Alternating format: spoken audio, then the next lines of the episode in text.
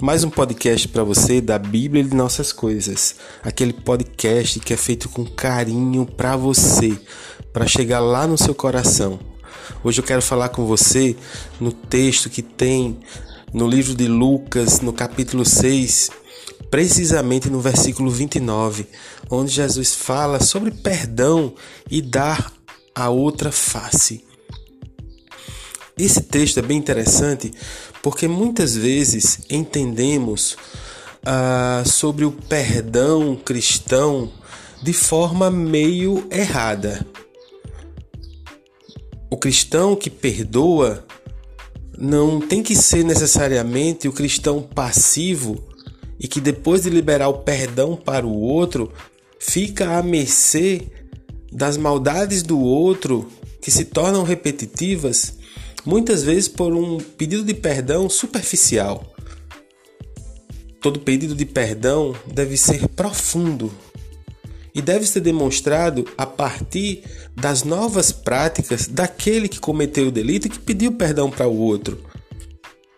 O pedido de perdão vem sequenciado de novas atitudes, de novos atos que vão se contrapor ao que ele fazia antes.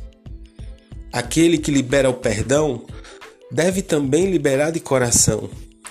Porém, se o outro não muda de atitude, aquele que liberou o perdão não tem que continuar sendo machucado. Ele vai precisar se defender do outro que insiste em lhe maltratar diante de um pedido de perdão raso. Como o cristão vai se defender? Contra-atacando? Não, evitando a convivência se afastando daquela pessoa que não mudou. Jesus diz que à medida que o outro nos bate um lado da face, nós devemos oferecer a outra.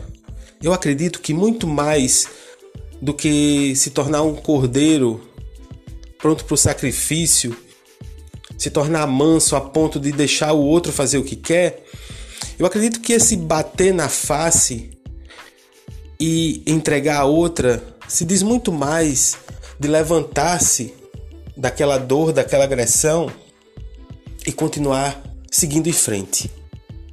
Da outra face é não baixar a cabeça, não olhar para outros lados, mas sim em direção daquele desafio que lhe foi colocado. Deus Jesus, que é seu filho, quer que a gente siga em frente, com muita coragem, sem baixar a cabeça. Claro que perdoando, mas não se tornando passivo. Tomando decisões e caminhando em direção do Pai através da boa convivência com os irmãos. Um grande abraço e até o nosso próximo podcast.